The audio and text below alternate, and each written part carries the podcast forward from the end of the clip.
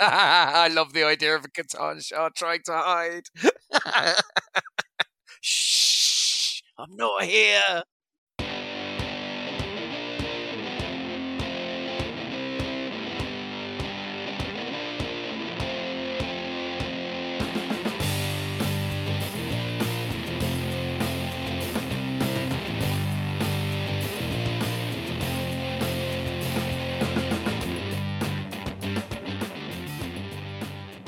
Welcome to episode 36 of the Narrative Wargamer Podcast, a non competitive 40k podcast with a focus on fun and narrative gameplay, as well as hobby news and our latest hobby projects. I am Tony Rhodes, and tonight I am joined by Dan Wellington Hello. and Daniel Foley. Hello again. It's me. As always, before we get started, you can find us at Narrative Wargamer on Facebook, or you can always follow us on Twitter at Narrative40k and on Instagram at Narrative Wargamer. You can also contact us via email at narrativewargamer at gmail.com if you have any questions or if you'd like to join us on a future episode. If you want to support the show and help us grow, you can do so by joining our Patreon from only $2 a month. As a supporter, you can listen to our bonus episodes on Patreon and gain access to our patrons only group chat. Support from our patrons helps us produce the show and goes towards awesome new content for you guys in the future. Finally, if you want to support the show for free, you can do so by visiting the awesome folks over at Element Games for all your hobby supplies and gaming miniatures. Just use our affiliate link below to visit their web store, and that way any purchases you make will directly help support the podcast. Links for everything are in the description below, so please check them out and get involved with the growing community. So, yes, uh, for the first time in a while, we've got both the Dans on the show tonight. I don't know how much our listeners might know, but um, in house, as it were, we've often referred to the curse of the double Dan, as we always seem to in- encounter some kind of technical errors or issues whenever we get the pair of you on one show together. Yes. Yep. And yes. and you decided to add more technology to the problem. Well done for that. That's excellent. What could Yes. possibly go wrong? what could possibly go wrong? So, for the first time, we've started doing recordings with, um, like, au- yeah, not audio feeds. That would be strange if we got this far without audio feeds. um, so, for the uh, first times we've started recording with video feeds of ourselves anyway, so we can see each other as we talk. Hopefully, it shouldn't cause us any too any too many issues, um, and we should get through tonight. I hope technical issue free. That's a very, very optimistic look of this. Well, I mean, I think the, wasn't it the first time we got you both together was when we infamously lost a whole episode. yeah, we are the to lost air. episode. I yeah, we did we? did- I'm sure you mentioned Yes. it. Yeah, yeah, yeah, yeah. We are the lost episode. This has definitely been discussed. Fair enough. Well, in either case, what we are going to be discussing tonight is going to be the first of the new Warzone Octarius books. And I say the first because, amazingly, they've already announced the second one is going to be going up for pre order this coming weekend. I, I am looking forward to it. This is my favorite Warzone of all the background and things that they do. It's got all my favorite characters in it. I am super excited about talking about this this evening. Yeah, so well, I mean, like this is the first opportunity we've had to sort of sit down with the book after having digested it. Um, I mean, we only really had it what like a week or so to be able to start actually going through the stuff in here, and yet it seems like in two weeks' time we're gonna have another one to start sifting through again. So, yay! Looks like we're going to be like inundated with um, Octarius-based content over the next couple of episodes, even more so than I was already anticipating. Oh, it's a tough life, isn't it? well, it's funny, isn't it? How you, you can't complain, really, can you? It's excellent how much they're getting out of this quick, and Octarius is like buses. You know, you wait around for ages and two come along at once. It's So, um, in terms of what we are going to be talking about tonight, as is usually the case when we review these um, campaign supplements, there's a bunch of stuff in here that we're not going to bother talking about or deep diving into because either bunches of it are various reprints of information, which is useful to you know uh, to have, and um, new supplemental like expansions for certain codexes or races, which are getting very much the spotlight attention on many of the other match play competitive shows or just other um, podcasts out there. So if you want to hear all the latest best moves and options and strategies involving Codex Supplement Cadia or Codex Supplement Leviathan, I'm sure you've probably already listened to a number of shows that have covered them at this point, or you can go find them easily enough. So uh, we will not be yes. covering those tonight. If, you haven't heard already, type Cadia Supplement or Leviathan Supplement into Google, and there will be about 7 million results. Yeah, or probably just type "Are Hive Guard good?" Yeah, you'll get a series of YouTube yes. videos telling you why they are. um, so yeah, we're not going to cover um, either of the codex supplements or the Hivebind synaptic links in detail. Um, similarly, not going to dive into the appendix information, basically reprinted for the Tyranids, the Inquisition, or the unaligned fortifications, although we will be touching on something um, that relates to fortifications. So, bearing in mind that that is a chunk of this book that we're not bothering to review, that doesn't mean we're going to be shy of content for tonight's conversation. So, it is worth bearing in mind that this is actually a pretty damn packed book. There's a lot of stuff in here. Shall we? Uh, shall we dig in then? Yes. So um, again, it being one of our campaign supplements, we're not going to bother with a, a Paint Station Garrison or a Games Played section tonight because there's plenty to go through. So yes, as Dan suggests, I think we will jump straight into part one of our review. So we'll be back in just a second, guys.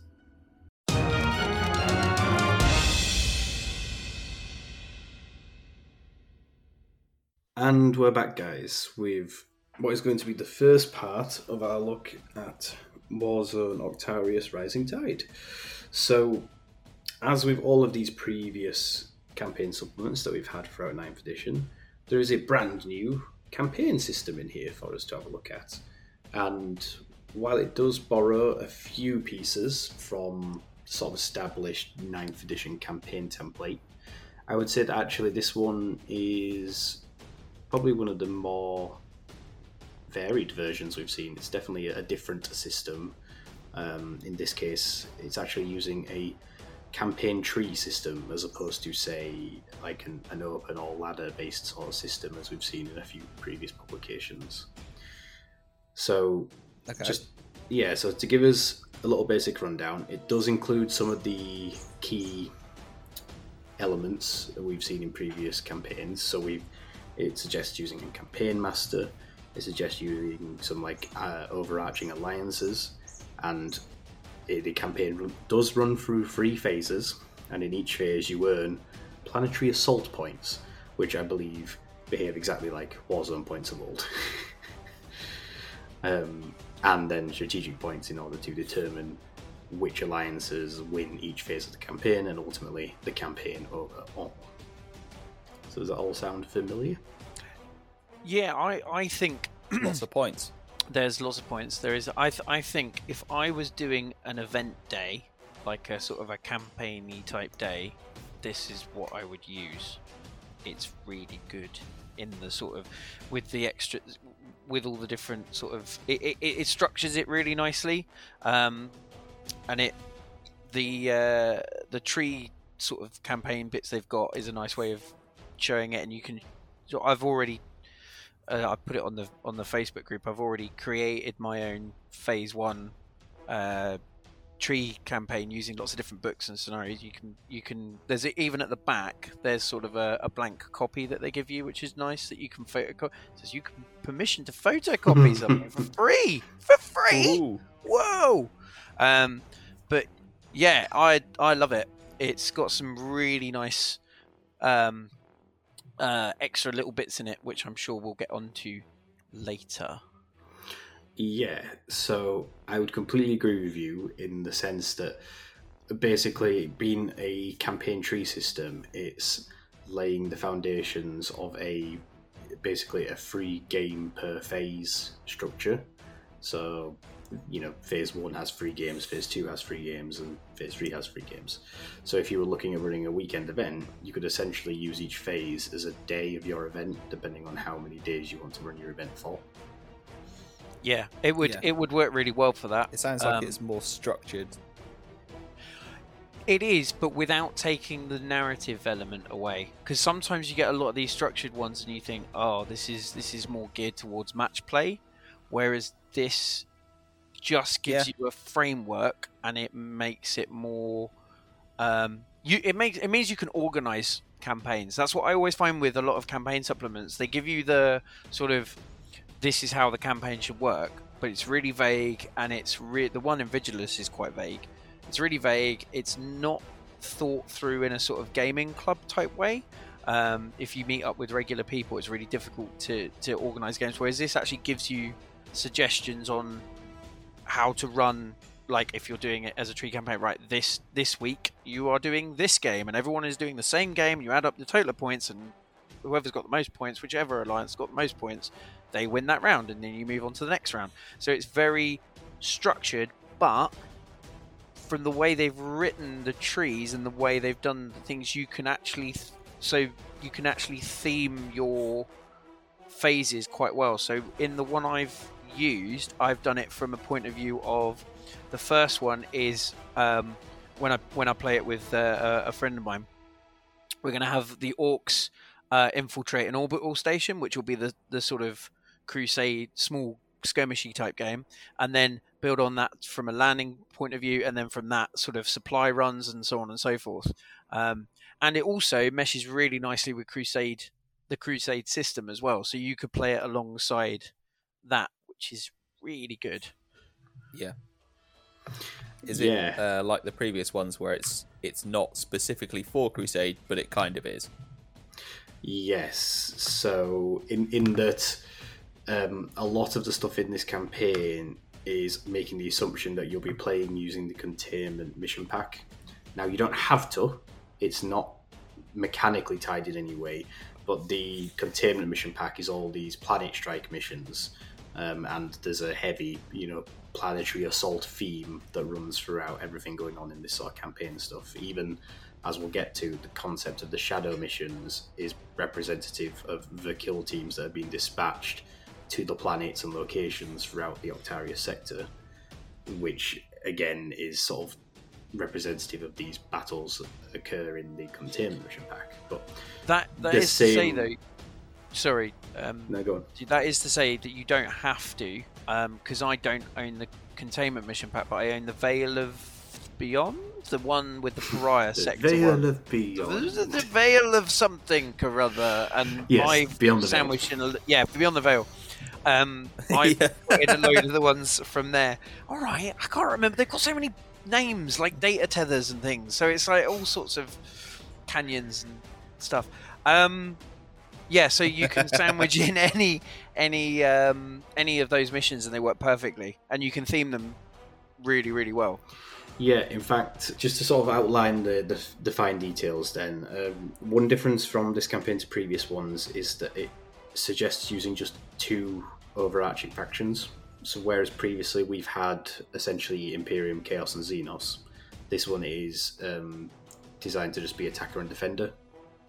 Um, and as an example Right. of how these are tied to the mission packs without having to be tied, um, in the containment mission packs, every mission has a defined attacker and defender, and and those are very different roles in terms of gameplay in that mission pack because of the nature of Planet Strike. Whereas in previous ones, attacker and Yeah. defender doesn't often mean a lot other than maybe what your objectives are. Um, but in this campaign system, it suggests that if you're using any missions that use an attacker and defender role, then always the player from the attacking alliance will always be the attacker, and the one with the defending alliance will always be the defender. Unless the mission I mean, specifies sounds fair. Yeah, right. Um, and it does. There's a nice designer's note that obviously says, whilst in theory, the narrative would be defenders would be the Imperials because they're attempting to defend the Sentinel worlds that are containing the Nids and the Orcs from escaping, and thus the non-Imperial players would be the attackers. It doesn't have to be strictly true for every single member of the Alliance because obviously space is a big space, and there'll be many worlds and bastions. It's pretty much the biggest space there is. um, and you could easily have like a single orc player in the Defenders Alliance, for example, to even out the play number of players in your play group. But in reality, that represents the fact that that orc is probably a warlord who has an orc held world and is being besieged by the Tyranids, or is constantly having to fend off insurgent attacks from the Imperium, or even you know chaos forces that are also in the region. So it, it really is just a um, a mechanical difference of attacker and defender, and any player with any race can sort of pitch in on either side at the start of the campaign. Fair enough. I mean, you could also like it could also represent the orcs fighting the orcs as well, which is quite a nice. yep. so we, we've got two alliances. Um, funnily enough, in this particular mission pack, we don't actually have. Sorry, not mission pack. In this campaign, um, we don't have any theatres of war or any legendary missions, which is something that we've seen in more or less every previous um, system. But instead, there are some other things in here, such as the shadow missions and the victor bonuses, which we'll get to shortly. Um, so Do, yeah, you, do you think they might rock up in a white dwarf somewhere along the line? um, Uh, the the next book is supposedly, having read the blurb, the next book is going to contain all the legendary missions and the um, Right. It's like that. yeah. enough. I mean, it's funny how even in the Flashpoint series for Octarius, there's not actually been a ton of theatres of war. There's been two, and they are very uniquely tied to a particular planet. Yeah. So, unlike Charadon, that came with about 15 different theatres of war for its war zone as a whole, they've actually, it's an element they've not tapped into massively with Octarius, which is fine because they've obviously been experimenting with other stuff. Um, as we'll, as say, we'll get to shortly. Um, so, in terms of the campaign tree system, as we mentioned, um, the campaign does have three phases. Each phase has three games, and which games you play are defined by that tree. So, as an example, um, a phase. So there's there's actually some pre-written examples of short campaigns in here, um, some pre-created trees. If you want to just play through those, or as Daniel's done, he's creating his own example based on what missions you and your playgroup would like to go potentially play through. Because obviously, being a tree system, you're not necessarily going to play every single one of them because you're only going to end up taking one branch. Yeah. Um, so, for example, in the predetermined campaign, uh, the stage one campaign tree suggests using the standard Crusade mission packs, which is like the core Crusade missions are the core rulebook. And you would start by playing um, the Recon Patrol mission, which is an incursion size game. Um, and then depending on whether the attacker or the defender wins, your next game would be either the ritual or the relic. And then depending on Okay. which attacker or defender won that scenario, you'll then be led to w- one of three other missions, which will be either supply cache behind enemy lines or sabotage. And what this system's actually really good for is that it allows you to play escalation elements quite easily into this because um, each phase could be an entire tree of combat patrol in phase one, and then an entire tree of incursion Yeah. in phase two, and then strike force Yep. in three. And there's nothing stopping you escalating between games. I know some of the examples here have, say, an incursion mission for game one and game two, and then it escalates to a strike force mission for game three of that same phase. So, like So Fair enough. like also what you it also allows you to do is if you want to go do almost do sort of like um put in some smaller games in the middle of and this is where your story can happen um so if if you've got in your head you're going to follow a particular route or, or of on the tree and suddenly you've got like a big um say for example small skirmish to knock out some guns. Then your next game is a bigger game, which you have like landers come in and there's the lander zones and things like that. Then you could essentially go back to a smaller game where a small group of infiltrators go to knock out a um, ammo dump or something, and then go back to the beginning again. So you can chop and change between the two, which is really nice. That it, it, it, you don't have to continually grow. You can you can tell a story through. Oh well, this group managed to succeed in knocking out the, the dump. So the next mission will do, um, I don't know, um, a, a full scale assault because we're ready to go in and take take out. It's really nicely done. Yeah, you could, for example, have like a strike force mission um, with a uh, like a secondary objective or whatever relating to the enemy warlord, and if the enemy warlord is killed, then your next mission might be that you play a combat patrol mission where you try to rescue the warlord because they were captured at the end of the previous battle. So then you're sending in a small extraction force to try and rescue him. So it really does let you sort of scale up and down quite nicely. It strikes me very much like uh, here's a subtle uh, plug for your previous uh, podcast, but it's very choose your own adventure uh, in that way.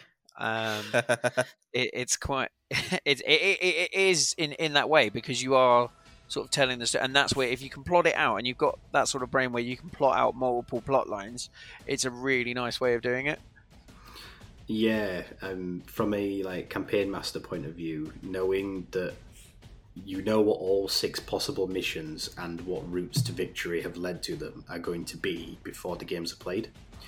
But also by doing it in phases, you don't need to have planned out your entire mastermind 18 missions worth of potentials.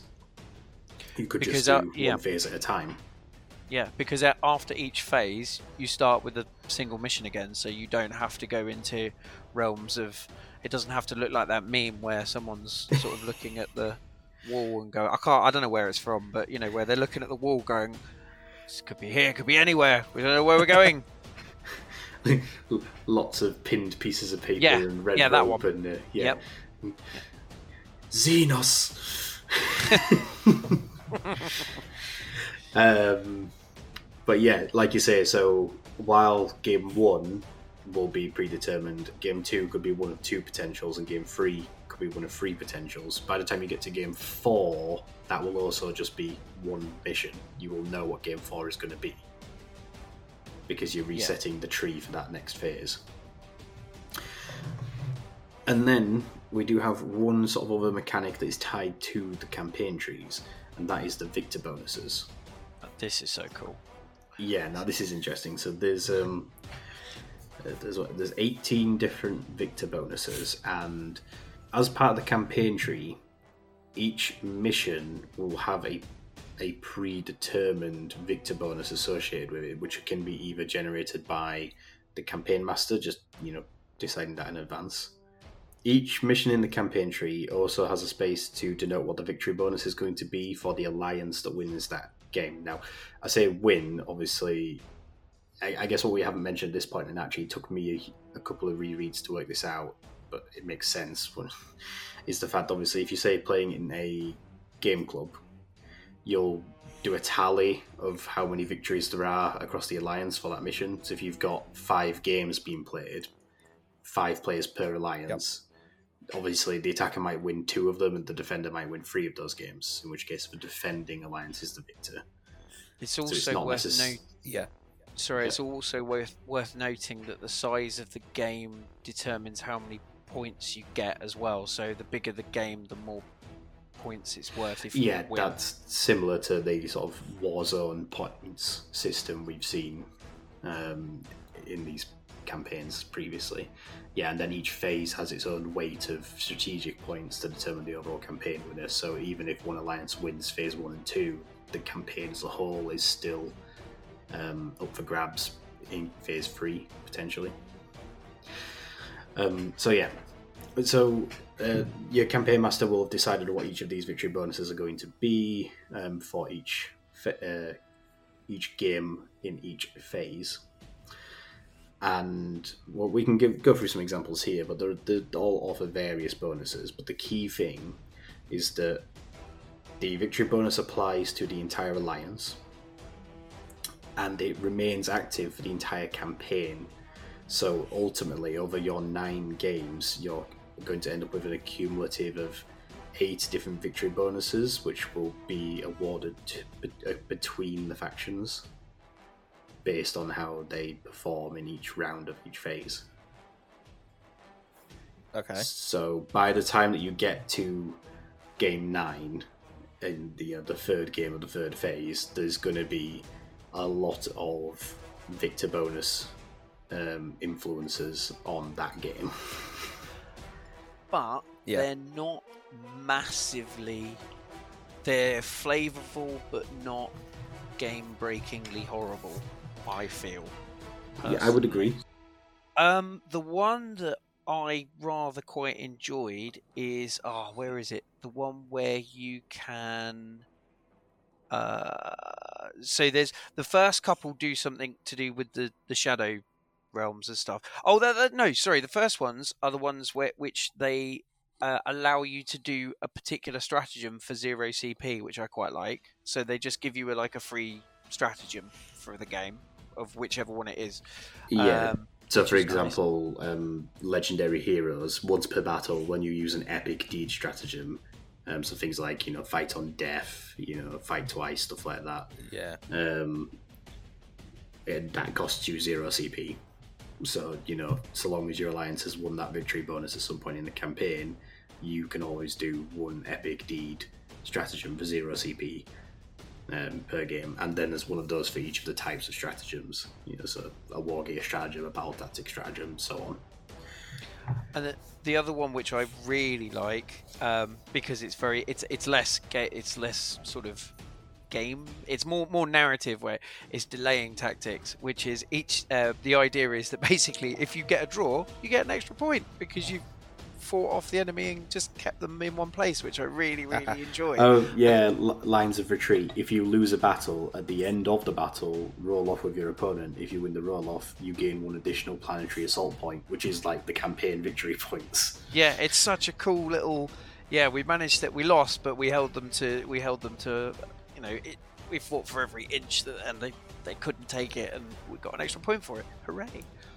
There's um, one that's called like mobile reserves. Once per turn, if this mission uses strategic reserves, which it probably will be doing because of shadow missions, um, one of your strategic reserve units can arrive from strategic reserve as though the battle round were one higher than it actually is.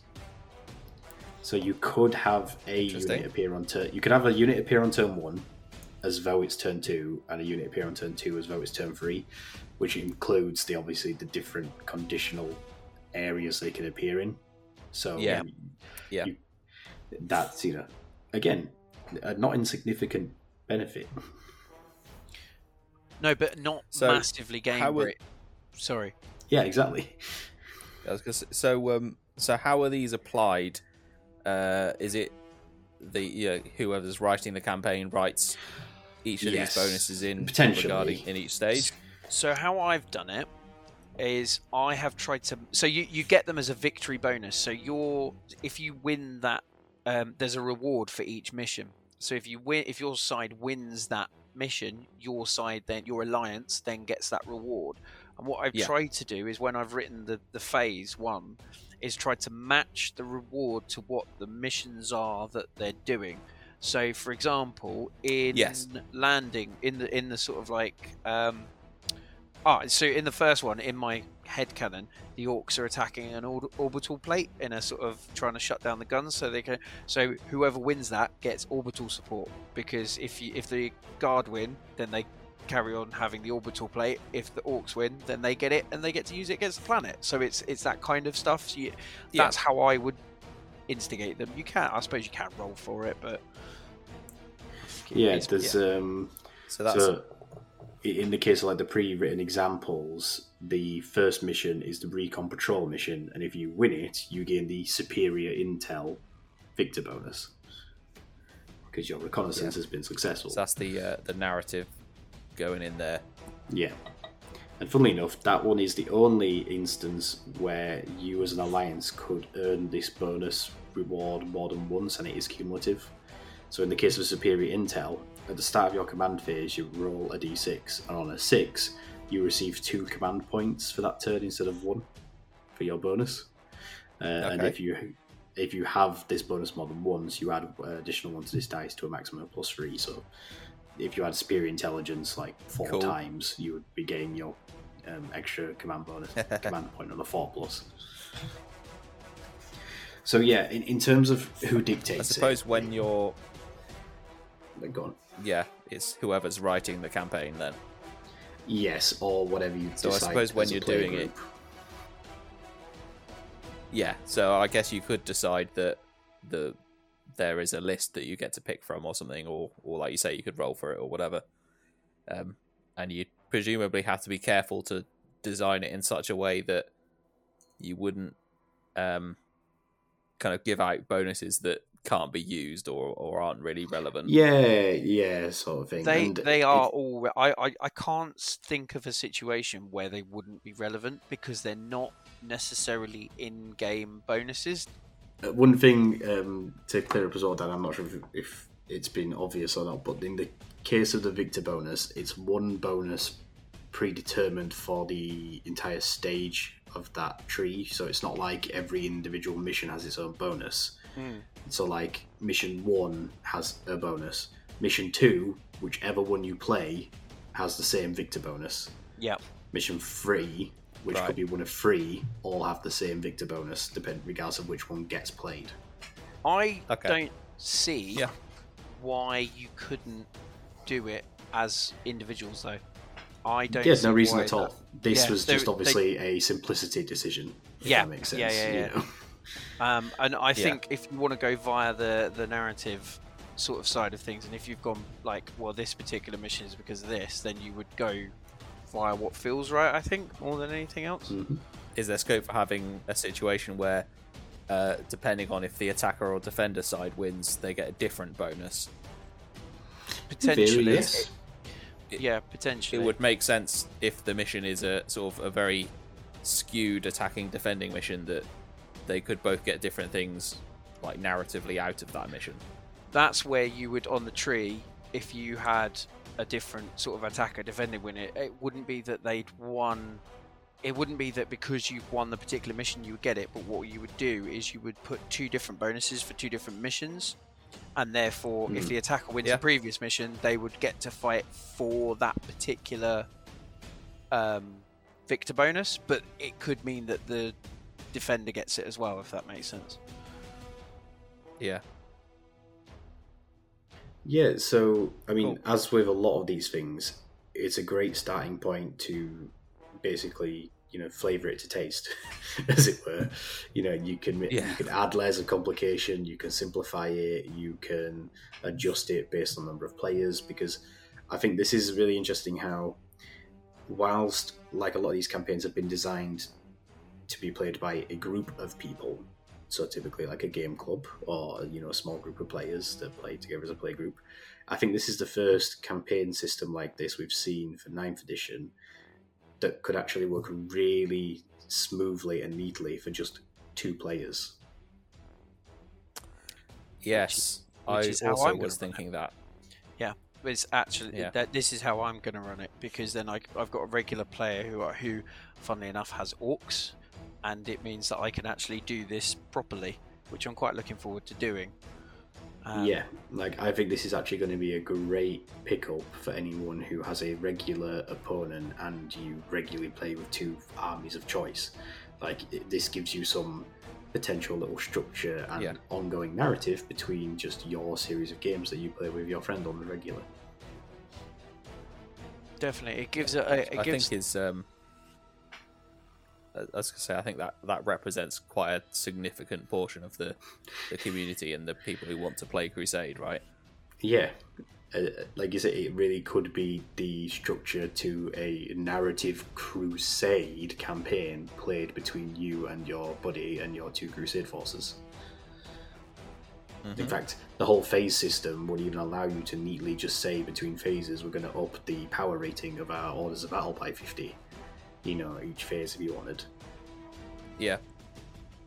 Yeah, I think that is like if you were playing it, um, if you were doing a crusade like as rules is written, which sounds a bit weird saying that for a narrative thing, but I, that's the only drawback I see is you would need to specify to your players that at this particular phase, um, the power level goes up to your option.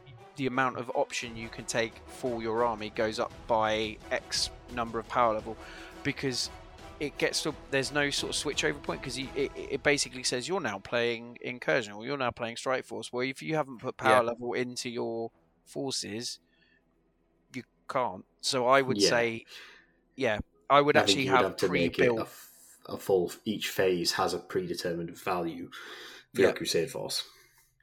And, and I would actually, if I was doing it as a, an event, um, like a campaign day, which I could so see doing this, um, I would actually say you don't need to put any power. Uh, you don't need to put any requisition points into buying, upgrading your power level. That will automatically upgrade upgrade every time, and you just say this is what your you, you have a pool to choose from, and then the rest of your requisition points can be done on whatever you want. Yeah, I mean, the beauty of doing it as an event is you could say that for the event you have an order of battle that has a value of, you know, 100 um, uh, power level. Yep. And on day one, all the missions played are going to be 50 power level games.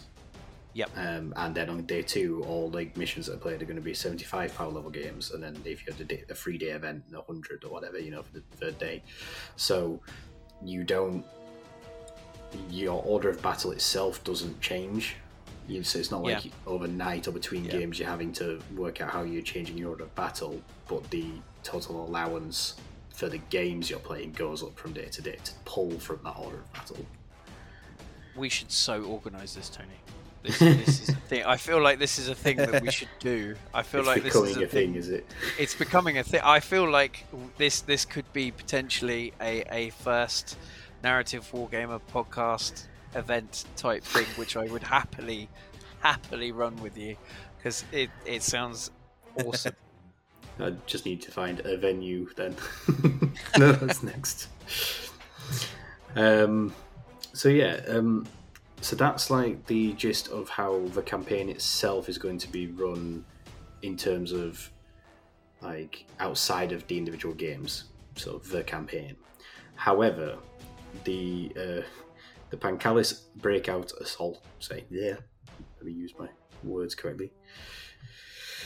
The Pancalis Assault campaign does introduce two new sort of gameplay mechanics that can be used in any and all games. Sort of, the, I think the intention is that it's assumed they'll be in effect unless the campaign master decides otherwise. You know, for any sort of given game, and they behave basically in a similar way to how strategic reserves behaves as a optional mechanic available to both players in any given game of 9th edition where you don't have to make use of it but it is there and it's a tactical option available to you It's the coolest mini game ever.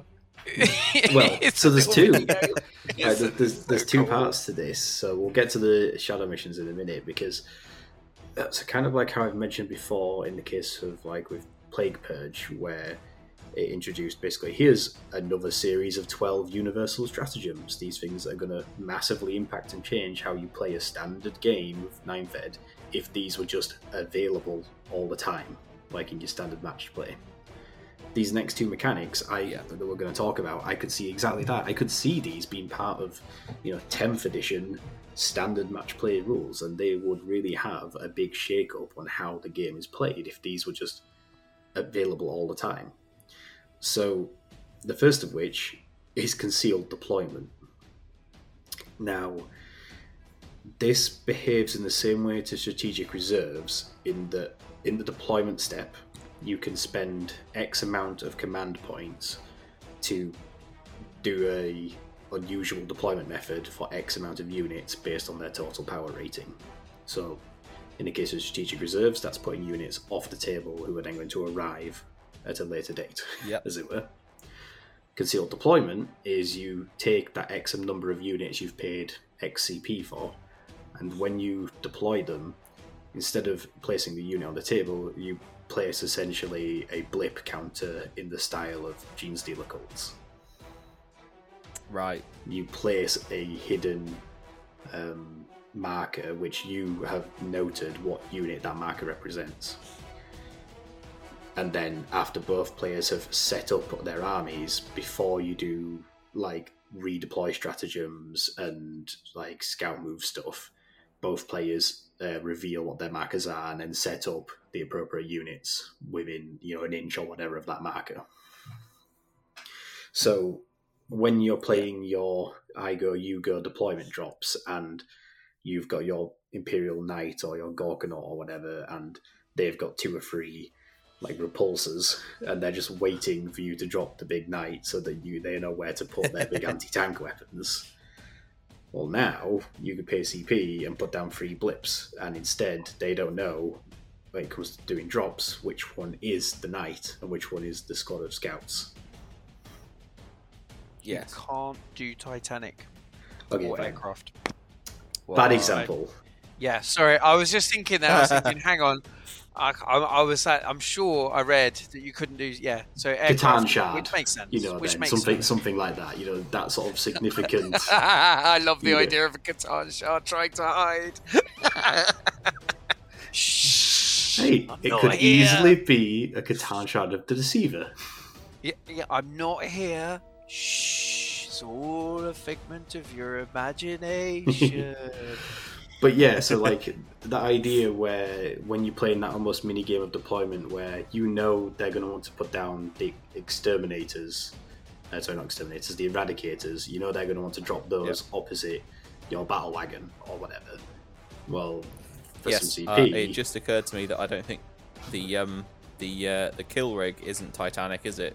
it is No. not. Try and hide that. Um, so yeah, and, and, and basically that's the general gist of concealed deployment. It- It's quite simple, but the you know the wordiness of it all helps describe you know exactly what to do and all the rest of it. You know, like if you've got a twenty man squad, technically only the first model you place has to be within an inch of the marker, so you could kind of deploy Yeah. it to one side or the other. You know, depending on you know shenanigans, but can you imagine again how if Yeah. this as a mechanic was available in standard match play, how much that would be talked about? And it's, Uh, I mean, yes, yeah. it would be It- wild. it, it, it, it's, it's, it's nice that they're still going back to the stuff that was in previous editions, like concealed, because you, you used to have concealed in deployment in, in the older editions as well, um, and it was like tokens. It's very similar, so I'm glad they're not getting rid of it because it is. All those things are so sort of integral to the history of the game as well. So I sound like a, such an old man. Friday. oh, don't, don't, don't go there. Like last episode when I was talking to Alex and Adam, like they both only yeah they played when they were kids when they were younger, but they've only really properly been playing since like 2018. And I'm sat there going like, no, I, I I've been consistently playing since I was seven years old. Like I remember the release of like the Armageddon campaign book. I remember the Eye of Terror. like I, I've been playing. All right, Dave. Right. Yeah, That's why I like having Dave on the show because he makes me feel like I'm not the old cop. Yeah, but D- Dave, Dave makes everyone feel like they're not old. That's- sorry, Dave. Love you, Dave. Thanks, Dave. Thanks, Dave. Um, so yeah, that's that's concealed deployment, which is assumed to be an available option to you if you're playing any games in the Pancalis Assault campaign, which I think is cool. And then we have Dan's Best yeah. Then we have Dan's fa- uh, then we have Daniel's favorite part of the uh, rules, which is the shadow missions. It's so Would you like to run us through it, Daniel? I can. So basically, it's like a mini game within 40k, and you get to. So whenever you put a unit in in strategic reserve, they they can essentially do something. Like they're actually they're not like sitting in the wings waiting to, for their moment to shine. They're actually off behind enemy lines, blowing stuff up, or or like uh, one of them is uh, sabotaging something or raiding something. And basically, it, you can choose to bring them on, or you can hold them off. It, basically, on the first turn, you can bring on this. Sorry, turn two, you can um, choose a mission to go for, and then you have to roll for it. And depending on the turn, depends on how difficult it is, and, and you can get bonuses. And this is where the vic, uh, the victor uh, bonuses come into it because you can add bonuses to it and, and, different things.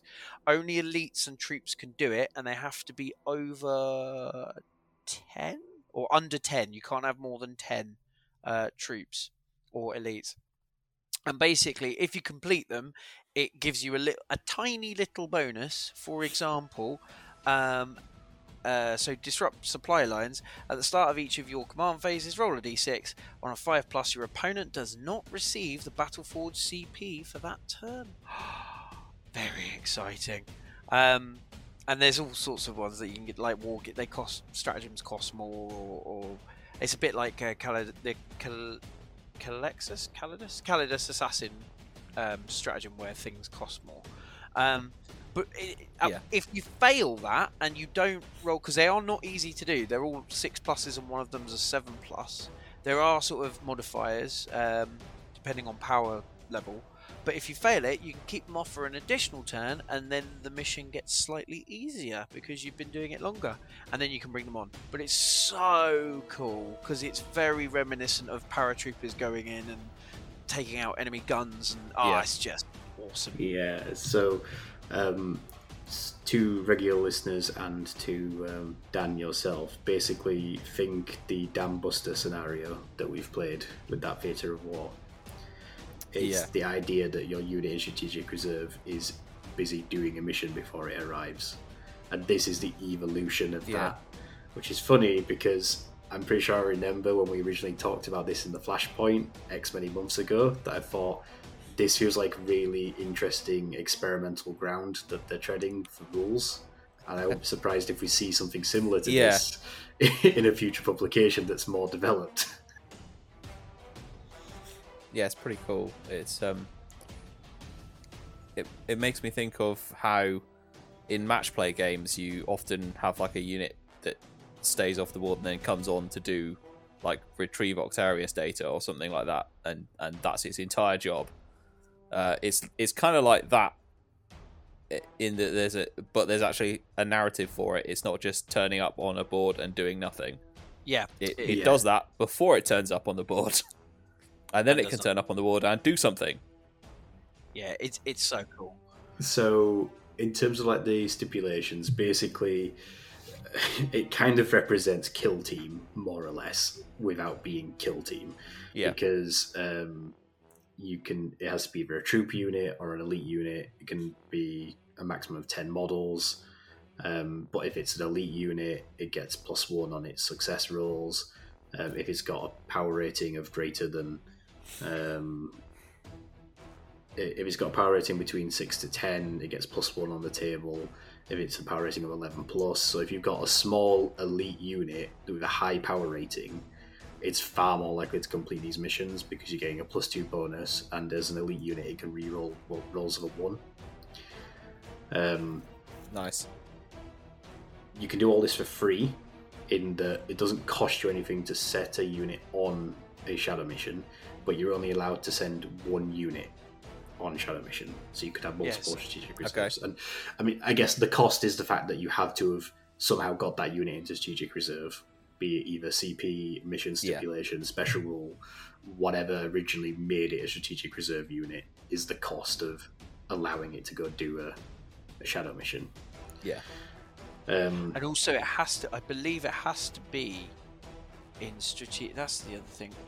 They can't be in deep strike or teleport. It's got to be in strategic reserve when you put yeah. them in Yes, it's Yeah. not just a unit that is not set up on the battlefield, it is specifically a strategic reserve unit. So, if you wanted to do this with a unit of Terminators, because they're an elite unit that's going to have a high power rating, when they arrive, they're going to have to walk on from a table edge, not deep strike. Yeah. Because they've come from strategic reserve. Yeah, you'll have to pay the CP for it. Yeah. And then the two sort of well, yeah, not only that, but also they're not going to be able to appear just nine inches away anywhere on the table because they're not Yeah. teleporting. They're actually arriving from wherever they've already been deployed. It's Yeah. sort of more like for your like commando units or um It's kill team, of- basically. yeah, it's kill, yeah, it's Think- kill team. kill Any team sort units. of like, I, I I've got images of my uh, Cadian veteran squads just going right. Here are our vet, here's our you know squad of veterans that've gone off.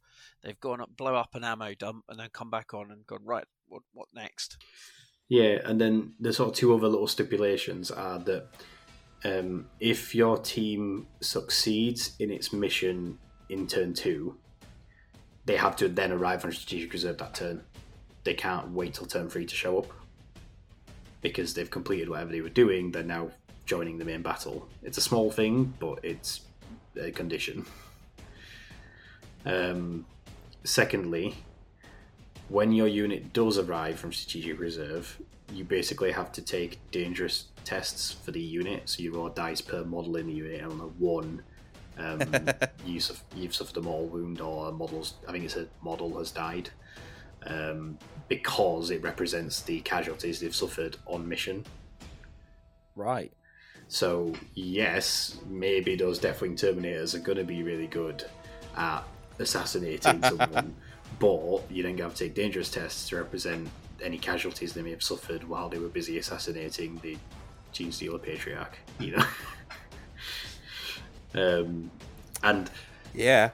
yeah, and, and then ultimately the reward for all of these is some kind of basically CP penalty.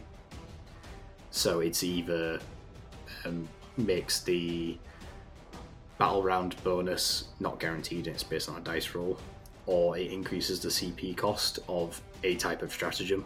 So it's either war gear strats, strategics, epic deeds, blah blah blah, or the hardest one to achieve causes all um, core stratagems to cost one more CP for the rest of the game for your opponent. Two opponent. C two CP Ooh. rerolls.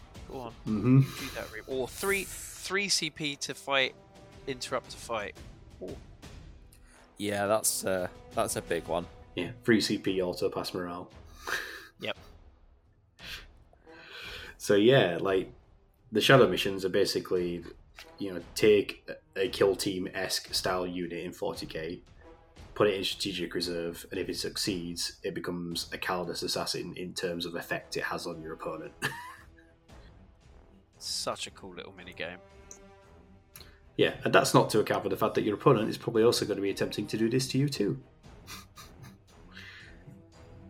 Yeah. And and this is where the victor bonuses come in because you a lot of the victor bonuses are you can add modifiers or, or, or even subtract modifier. I think one of them is like elite sentries. So you, if someone tries it on you, you can minus one to the roll, um, which is quite cool. Yeah. Um, Cool.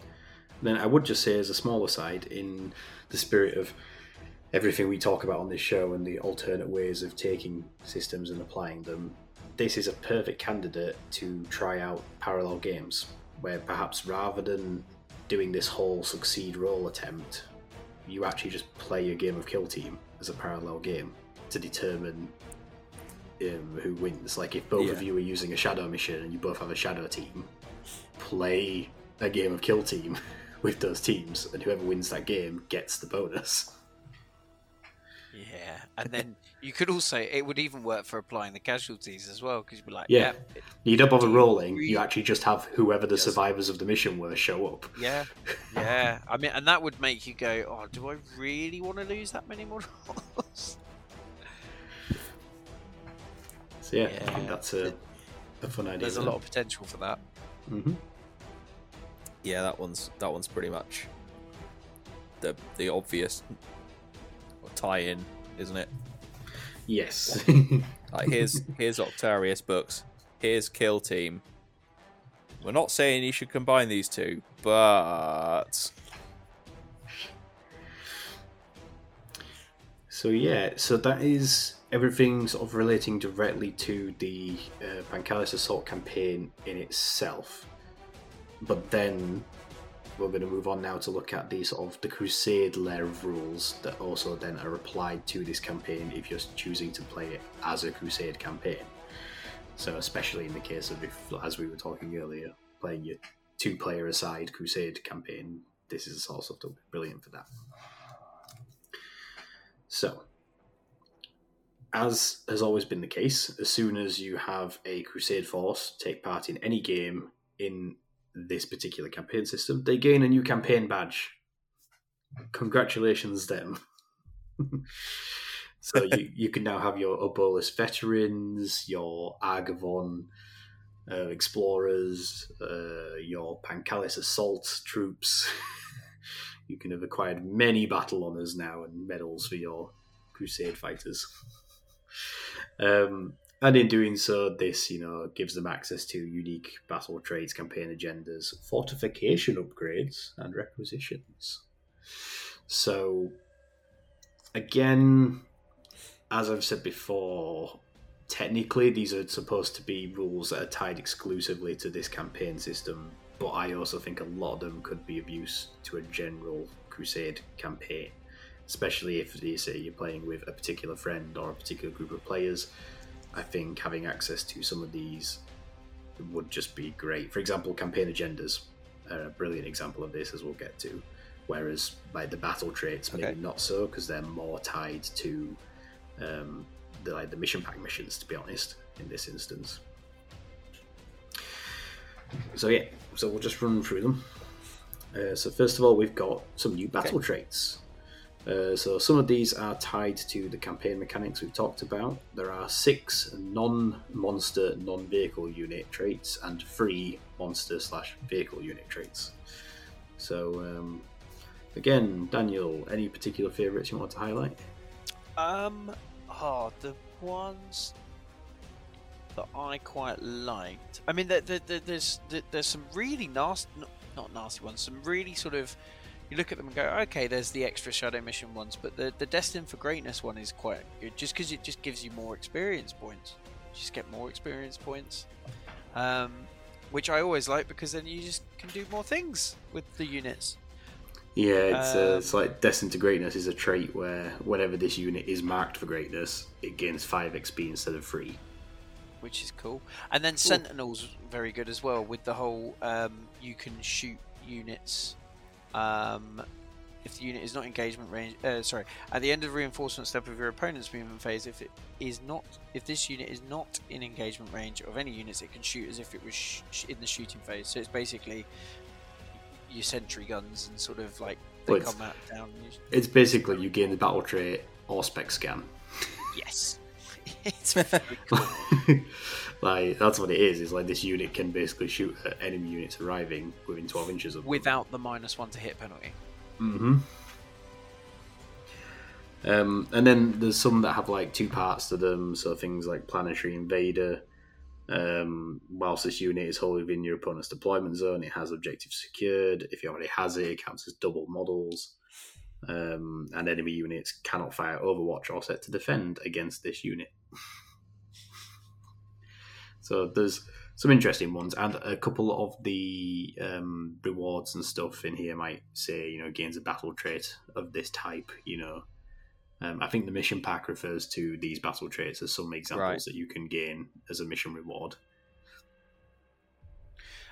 these ones, interestingly, unlike a lot of the ones in the little mission packs, are much more generic and are less sort of you get this particular point or, or this particular skill for this particular set of missions. So these ones are a lot more useful in other campaign settings, like the planet, like the defender ones, uh, the sentinel ones, and the extra, which I which I think is quite cool. So they're they're less sort of specific to that campaign.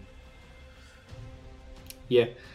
Um, so yeah, like there's there's a selection of new battle traits which are just options now, and um, especially if again, you play with a codex that doesn't necessarily have its own battle traits and own crusade rules yet, Yeah, um, then you know this is another place you can pull from. So you know, it's just a good resource for um, more options for your units, especially if something just feels appropriate to whatever that unit has just achieved in game in order to gain its level up. Um, and Yeah. then we've got what I would say is kind of like one of the main features um, is the campaign agendas. So, tell me, Dan, do you like agendas? just in general, or yeah, I yeah, I like I do like agendas. I find the only thing with agendas is that I lose track of agendas quite quickly. is, is the problem I have with agendas. Would Would you like some extra? Would you like some extra super agendas to go with your mission agendas? Agendas, mission agendas. I, I feel I feel like, uh, mm, yes. I mean, I, I guess um, I guess other Dan, you can probably guess what these are without me even telling you. Do you want to? Do you want to take a guess as to what you think a campaign right. agenda So, is? so it's an agenda. So it's an extra agenda that is applied across the entire campaign. So yes, basically you got it. You got it right, Dan, because this is a agenda that you pick at the start of the campaign, and you basically follow a tally of information, you know, for the conditions you're trying to achieve. And if by the end of the campaign you have achieved them, you gain a reward. So there, Okay. you get to you get to pick two of these campaign agendas at the start of the campaign and have them ongoing. And basically, they're not going to have any effect on the campaign itself, other than the fact that you're trying to achieve them. And by doing so, your crusade force is then going to get a reward at the end. So this is more big picture, Cool. you know, crusade stuff because it's actually not going to have an effect on your next nine games, other than the fact that you're trying to achieve these. Yeah. This is more sort of if you play Crusade really regularly. yeah, Um, it is. The, the, again, this is one of those things where you can see it's become a little bit of a victim of uh, COVID times, where if people had been by this point playing an entire year's worth of Crusade games as much as they wanted, then this probably would be a welcome addition. Whereas right now, maybe not as many people have gotten to that point really to have had Yeah. this many games. This is, I would say, this is the not the weakest part of the book, but I would say this is the least useful. because it's it's it's big picture. It's long term. Like you say, it's going to take multiple campaigns for you to see the real influence of these. So, for example, one of these agendas is called Empire Builder. Keep an Empire Builder tally each time you use the increase supply limit requisition during the campaign, and add one to your builder tally. At the end of the campaign, if your Empire Builder tally is 5 or more, you gain 5 experience points to distribute freely across a Pancalis assault unit in your Crusade force. If your Empire Builder tally is 10 or more, you get you also gain d6 requisition points. Cool. Yeah, that's quite big. hmm Um, you've got stuff like. I, I quite like this one, um, especially if you're playing in a gaming club. So you got first among equals. You can select this campaign agenda if there are two or more players in your alliance. Keep a first among equals tally. At the end of each stage of a campaign, if you contributed the most planetary assault points to your alliance, add one to your first among equals tally. At the end of the campaign, you gain a number of experience points equal to double this tally to distribute freely across units uh, in your Crusade force. In addition, if your first among equals tally is five or more, you gain D3 requisition points. So it's literally competing with your allied generals to prove who can Who uh, the win best? the most. Yeah, who's the best? Nice. Such a guardsman won that one. Um, and then this one, Dan, though, I do feel would be your go-to choice if you were playing with your Admech, because you know how you like yourself some Crusade relics. Oh. Well, now you can get yourself a campaign Oh, yes. agenda to go with your agendas to gain relics. So this is Relic Hunter. Keep a Relic Hunter tally each time a character from your Crusade force gains a Crusade relic during the campaign. So Um, add one to your tally if it is an artificer relic, two if it's antiquity, and three if it's a legendary relic. So you're definitely going to be hunting that vortex grenade. Yes. Give me the vortex grenade. At the end of the campaign, if your relic hunter tally is six or more, so that's a lot, you gain 10 experience points to distribute amongst character units in your crusade force that gained a crusade relic during the campaign. Ooh, tasty. I was gonna say, uh, uh, so a legendary relic is like four points, right? So that's almost all the way up there. But, well, it, I thought it is plus three for the relic. What do you say? Um, legendary. In any case, it's a big chunk of it. So if you got one of them, you'd be thinking, "Oh yeah, I've nearly scored that," but then he's already got. If he's a legendary one, he's already at the maximum rank, so you can't give him any more experience points. I mean, I guess true, but what it does mean is that if. Well, I mean, I guess you could you could give him experience points. You just can't do anything with them. Well, the tally is uh, across your order of battle, but the Yeah. rewarded XP is just given to any characters on your order of battle who have Yeah. gained a Crusade relic. So you could have a guy who So you'd you'd have one stuff like earning the X, earning the tally Yeah. points, and you have one who's got a base level relic who then can be given the XP as a result. yeah.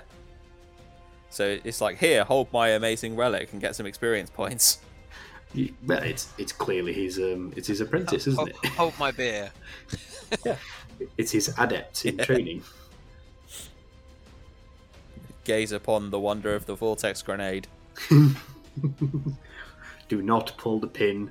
Do not count to 11. We'll have none of it. Uh, So, yeah, that, that's Crusade agendas. Um, or, sorry, campaign Cool. agendas, even. Um, and then we've got fortification upgrades. So, uh, the reason why fortifications are a bit of a thing in this book is because they play a role in the containment mission pack. So, because in Yeah. the containment missions you're playing Planet Strike, the defender gets X amount of additional fortification network units they can use for free. Um, and in addition, they're also able to um, basically upgrade any fortifications that are part of their actual order of battle. So you can have a signature building or defense or whatever. Which makes me think: Do they like when they need to move to a different battle area? They sort of like take it apart brick by brick and then reassemble it brick by brick, just because it it has to be that particular fortification. I mean, in the case Maybe. of orcs and Admech, I could definitely see that being exactly the case. yeah. Or in the case of the Space Marines, they just um, re- relaunched them the hammer. orbit. Well, like I said, in the case of Yeah. Space Marines, they just relaunched the Hammerfall bunker back up to the ship. Yeah. I just like the idea of a, a building having some sort of personality. Could just have a nice plaque on the front. Yeah, yeah. Here, here be. This is the build. This is building Hab Block Six One Six. Here, here. It's oh, it's a blue plaque. You get a little blue plaque. for A historic blue plaque. Yeah, yeah. You get a little blue plaque every time you get a, a, a, an upgrade. You just get a little blue plaque saying, "Here, this this was a thing." 10, 10 days without an accident. Yeah. So yeah, so the fortification upgrades themselves, I think, are quite cool.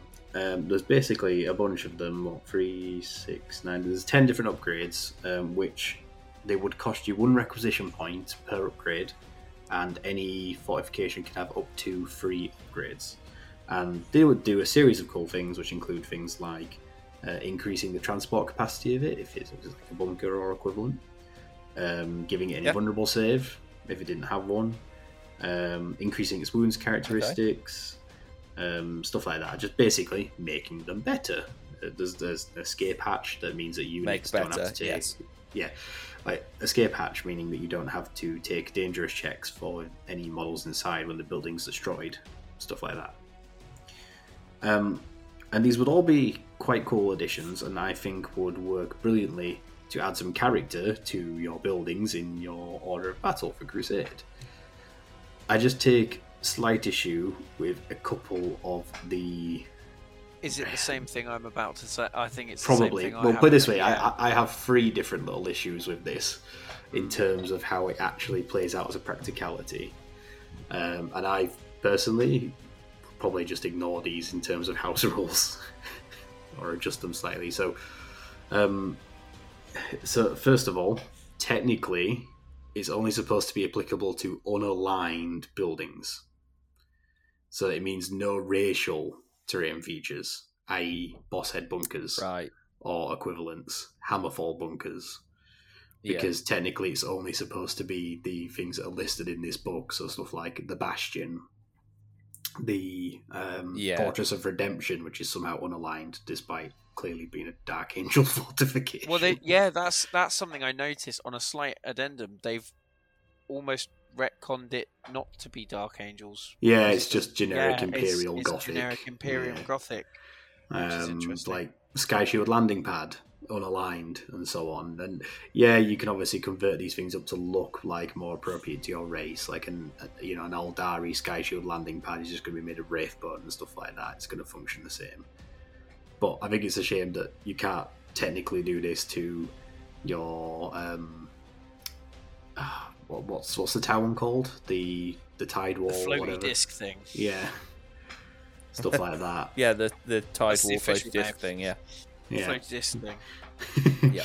Um, so first of all, I would just ignore that because I think that spoils half the fun if you can't actually have your racial terrain features be upgraded. I don't see any reason why you couldn't. Secondly, the fact that technically this is locked off behind this campaign system and you need to be playing in this campaign to unlock this campaign badge to be able to use these, when I think this would be a brilliant just general upgrade system for anyone that is using fortifications in their crusade campaigns because I don't think it's going to break the game in any way. I mean, And fortifications are not really the greatest of exactly. weapons So- in your arsenal. I'm going to be honest with you. Yeah, and I agree. mean, I, I haven't seen fortifications even in narrative play for a very long time. So, yeah, I would I would say it should be. But then I'm guessing, uh, Daniel, are you going to say that your point of contention is the out of action equivalent Yes, rules for these? That's silly.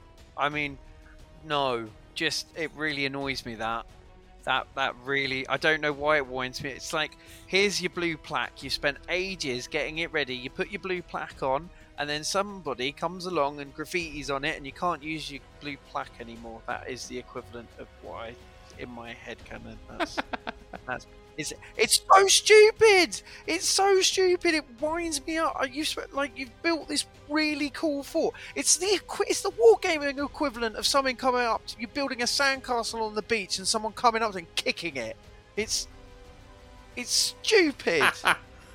it, I don't like that. It really wound me up. That's the one thing. I, yeah, on a one, two, three, the upgrade is lost. So it's not even a, a definite thing; it's a chance, which makes it even worse because you know you're going to roll that one, two, or three. You might as well make it a. It, you're definitely going to lose it because then you at least resign to the fact. Can you see? I'm a bit angry about this. I'm more angry than I should be.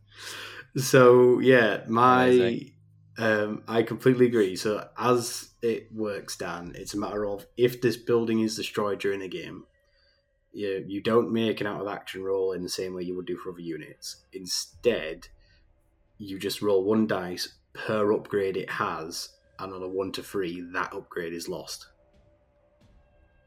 So it's it's it's not an all or nothing. Wow. So if you've got three upgrades, the chances of you losing all three are unlikely. But you're probably going to lose one to two of them. Fine. If you've got one upgrade, you've got a 50% chance of losing it in its entirety. And the reason why I think it's a real kick in the teeth is because of the fact that each of those upgrades has cost you a requisition point to have originally installed. Yeah. I, I wouldn't Yeah, I use wouldn't that be rule. spending I just point on that. blank wouldn't use that rule. It doesn't even fit with their gaming logic because, in in theory, by upgrading a building, you're upgrading that single building, and that is the building. You can't move it around the planet because it's got to stay on that building. But yet, if you destroy that building it, and it's on a different planet, then you can never use that upgrade again. So you either what you you're saying to me is you've upgraded every single building on the planet with that single upgrade, and then just suddenly somebody comes down and and what are they all connected via some sort of upgrade building Wi-Fi or why? what is the logic behind either? It's that building and that building in that particular place at that particular time has that upgrade, or every single building on your planet has that upgrade. So it doesn't matter if one blows up because there's another one somewhere else waiting in a garage for to be built. It's stupid. I don't like it. Again, what I'm getting I've from this is you, myself- you, you really don't like data tethers, do you? No, I don't know. or data canyons or whatever it is that they're stupid. Um, so yeah, I, like, honestly, I I'd like to just say basically ignore that rule or possibly um, roll for an out of action like normal, and if you roll a one, then do this where you roll for each of the upgrades. Maybe that's the only way I can see because then you've only got a one in six chance every time it's destroyed that you have to roll to see if anything happens to fall off. But, But even the buildings then, can't gain the buildings can't gain experience, so there's no. Am Yeah. I right in that? Uh, Yeah, built. So there's no. I don't. Yeah. So you can't gain experience for a building anyway. There's a limit of three, and they're buildings. So why is why why is that rule in there? It, it just seems like I, I feel like it build either needs to not cost requisition points and be some other resource. I don't know, even just power level. Do you know what I mean, or something, just to represent how much of its your force it takes up, or it just needs to rework it as a damage system for these things falling off. Because I don't think they're worth the investment for a requisition point No. to say that they don't No. they're not game breaking improvements. You've got a reasonable chance of it just falling off if this building gets destroyed in a game, and you don't have any way of recovering that expense that you've sunk into it. Which I think is all a real shame because I think the upgrades themselves as a concept is really cool. Yeah, they, they are, re- and they're really cool upgrades. Void shield, like there's void shields, underground bunkers, and they're not game breaking because fortifications are not game game breaking. There's, there's, they're just, it's a really, s- ah, I'm annoyed. Yeah, like I don't. It's, it's funny how I, I, I kind of appreciate that this exists for us in that I don't want people to think that we just sing the praises of this stuff all the time as being great and amazing because there are some misses where some stuff isn't, you know, it just hasn't been executed well. And Yeah.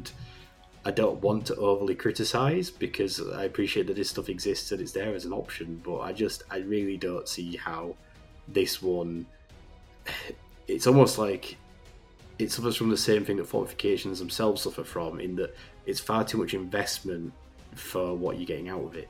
Yeah. Yeah. um, it feels like it, it just it's it it doesn't feel like a rule. It just feels like someone's being mean. And, Yeah. And right? Like you can't said, someone kicking toys. over your sandcastle. Yeah. yeah, you can't have your toys. You, you can you can go somewhere else. It's Be'lakor has written this rule.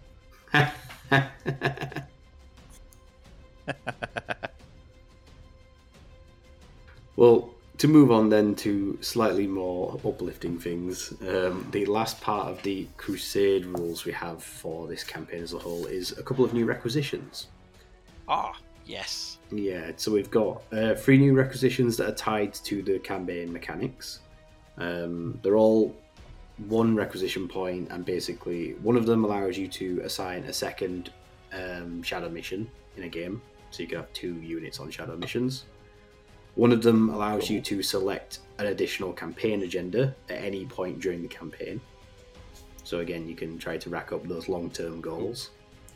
Um, and then one of them um, one of them allows you to purchase this requisition after a battle before rolling to see if any buildings in your Crusade force lose any fortification upgrades as a result of being destroyed this battle. Such upgrades are only lost on a roll of a 1 instead of a 1 to 3. Guess which requisition is never getting used hmm ever. especially if you've got, especially when you consider Wow. it's only worth it on a building that's got more than one upgrade. Because if it had one upgrade, even if it falls off, it would cost you one requisition to put it back on. Yeah, it's. Oh. Yeah. Anyway, on to the better, really cool ones, which are the are the, The um, three new racial race ones. specific. Oh, they're really good. They're really good. Go on, Especially dude. the orc one. The Yeah, orc I was going to say. So, The orc one believe it or great. not, Dan, there is one instance of orc rules in this book, and it is this. and it's the best thing. Hooray. It's- it's- you should pay for this book specifically for this requisition because it's amazing. Yeah, no, no campaign, like, no codex supplements, no, No. for armies of renown. Uh, these are coming in our next book, but in this book we have one requisition for two requisition points. You can you can Go purchase um, a unit of orc boys when you add them to your order of battle. You can pay two requisition points for them to be Octarian Rook boys. They're Scar Boys. They're, they're, Scar, they're Scar Boys. You, you Mhm. basically get Scar Boys. It's it's cool. You purchase this requisition when you add a unit of boys to your order of battle. Uh, that unit gains the Octarian Rook Boys keyword. Its power rating is increased by one, and every model in that unit has a strength characteristic of five. And in addition, they immediately gain six experience points and thus gain a battle honor. So you're basically paying Nice. two requisition points to have them be strength five and with a natural special rule upgrade because they're starting at like rank one rather than rank zero. Awesome. I mean, it is it is two requisition points to buy. It's not cheap. But then again, you would have probably spent at least one on like the strength bonus, i.e., any Yeah. kind of specialist unit upgrade, you know, on Yeah. creation. So you're basically paying one requisition point for six XP to start with an initial um, special rule or battle trait. Yeah. Um, but you are limited to only one instance of a Octarian Rook Boys unit per order of battle. So you can't just keep expanding out and out and out with more of them. no. But it's cool. It's Scarboys because they've It's been they've pretty come cool. from Octarius, which is where all the best boys come from. Yeah. Nice. Um, then we've got an inquisitorial agenda for any Imperial forces, which basically is one requisition to allow you to gain an additional Crusade agenda for that mission. So, Which is Cool. okay. I mean, mean- it, and I don't mean that in a in a sort of game sense. I just feel it's a bit lackluster in a narrative sense. It could be a bit more. yeah, I mean, to be honest, the flavor text for it is pretty funny. Where it says, yeah, in helping an inquisitor to achieve their own inscrutable agenda, a few honoured Imperium servants earned the gratitude of the Holy Orders, and the reward for a job well done is typically another job. Um, but yeah, like it, in terms of mechanically speaking, it's basically it's a way to turn re- requisition points into XP.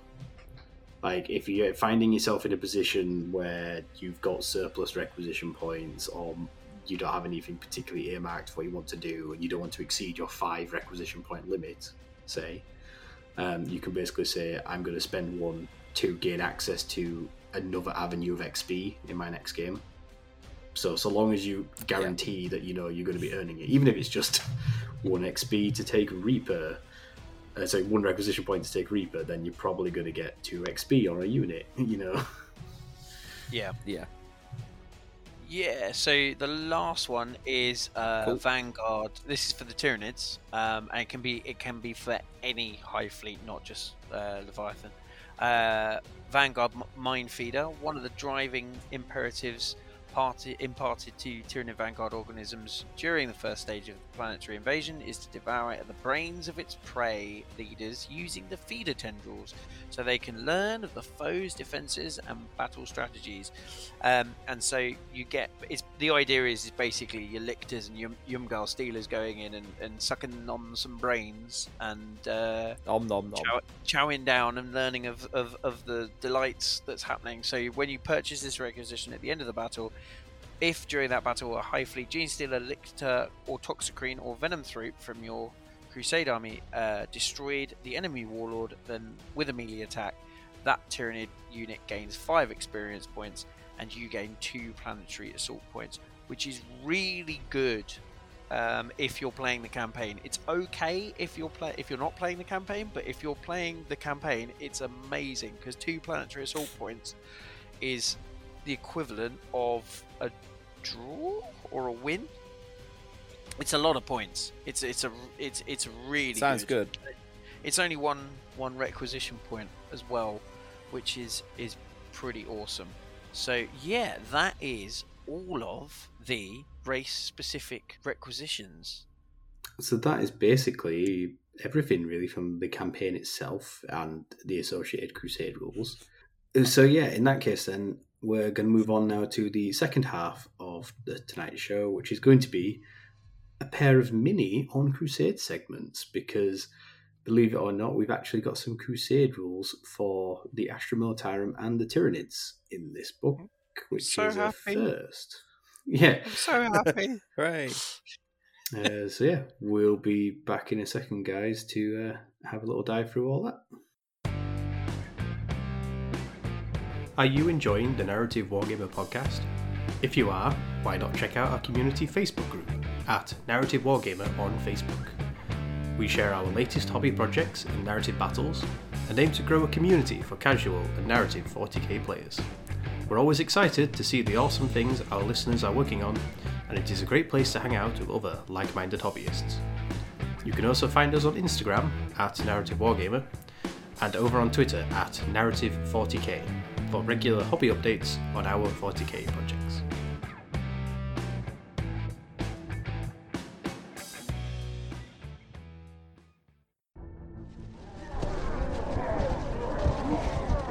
You kids listen up now, and listen good.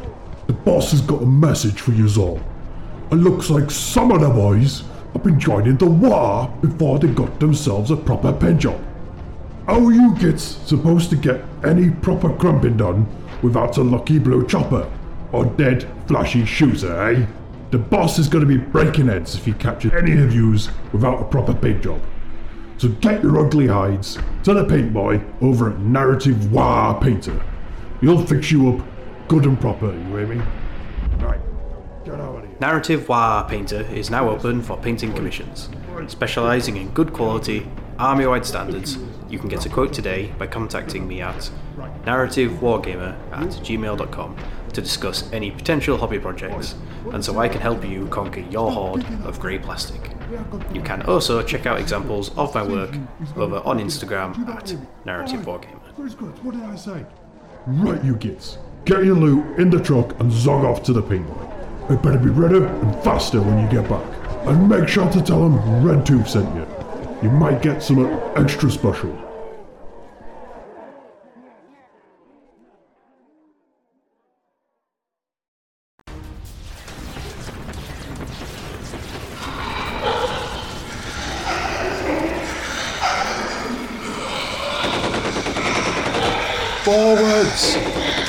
Emperor!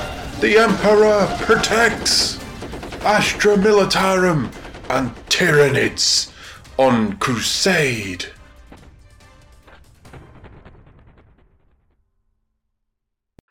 And we're back, guys. So this is going to be the first of our back-to-back on Crusades, and actually, it's also going to be the first. Well, it's going to be a first in that this is almost like mini Crusade, in a way, um, which I think is a good thing. Like, so it's clear as when we get into these that these are crusade rules that are meant to be stopgaps for both the Astra Militarum and the Tyranids. So this is these are your crusade rules before you get your codex in presumably quarter three or four of 2022. you know, Stop reminding me. um, but it's not a bad thing really because th- th- these are just great little bits of you know things for you to have now in crusade with these armies and it's better than nothing you know like i don't want this to come across as a a negative where it's like, well, why couldn't we have full crusade rules? I mean, this this is very much a positive, as I'm sure Daniel is probably going to wax lyrical about. so go on, tell tell us. Um, uh, are we starting with the guard? I believe the Astra Yeah. Militarum. Yeah, go and tell us about what we've got now So, for the Astra Militarum. we have uh, two. I, I, I think uh, the the nids are the same. So you've got uh, some extra agendas and some extra requisitions. So the agendas are. Um, there's a really entertaining one which I'm going to be picking each time because the idea of getting um, it's basically forwards for the Emperor. Uh, the Grand Armies of the Imperial Guard can overwhelm an enemy position by sheer weight of numbers. Now, the idea of me getting six units into my opponent's deployment zone at the end of a game is laughable. Um, quite frankly. So, but I'm going to be choosing that every single time because the idea of ah no, st- stuff the mission, chaps. We're going over the top and we're going to go towards the the horizon over there. And if we make it, wonderful. If not, never mind. Um, so even though that one is lovely, I very you get one experience. You only get one experience points for getting your unit across, shot to pieces across the battlefield. And the lone guy who's left going, "I made it, sir. I made it. I'm okay." So there's that one, which made me laugh. um, and it excludes aircraft for obvious reasons. But the other one, which I think is a lot easier to get, is Inspire Command. Um, and it's basically, are you good at doing orders? If so, you want this one. Uh, keep an eye, uh, keep an inspired command tally for each Astra Militarum officer unit for your army. Add one uh, to the unit's inspired command tally each time they issue an order or a tank order to a friendly unit, and that unit then destroys one or more enemy units during the same phase. At the end of the battle, each unit gains one experience point for every uh, inspired command tally that they have, so maximum of three experience points. I think that one's a slightly easier to do, um, but I like the idea of you just issue orders, and if you destroy something, you get some experience points, which is good. So they're quite fun, very very flavorful uh, agendas. I definitely will be picking them uh, when I do those, and then the requisitions. We, we can we can be very pleased about this because the uplifting primer is a requisition. Yes, that's right. You can, you can you you and your guardsmen can now take your can issue uplifting primers to your guardsmen for one requisition point. Um, and I, I like the idea that when you're giving them the uplifting primer, it's like you're at, they've already got one, obviously, because they're guardsmen. But what you're doing is you're just issuing a, a, a more up to date version. Um, I, I particularly like the fact that uh, so this is a requisition that you give to a unit when it gains rank. So it's not like when it's first added to your order of battle. So it's when your guardsmen have what, what have reached what is entitled the bloodied rank that the, the high command then feels the need to issue with them with uh, the uplifting primers to raise their spirits. yes. Nice. and it, it it gives them an extra pip of leadership, which is just hilariously useless in a guard army. Great. and um, the the other thing it does is it does give an additional experience point if they survive the battle, which is very good. So that, that that's quite good. And then the other one is decorated officer, which I think this one is the most useful um, requisition. Uh, sorry, yeah, requisition, which is basically when you purchase an officer or a commissar uh, to your order of battle, that unit gains. Um, uh, six experience points and basically is blooded straight away. So you basically get an upgraded uh, experienced commander when when they join you, which is very very useful. Um, Cool. and yeah, and then we've got the the battle traits. Should I move on to battle traits? Because I sorry, I could go on about this.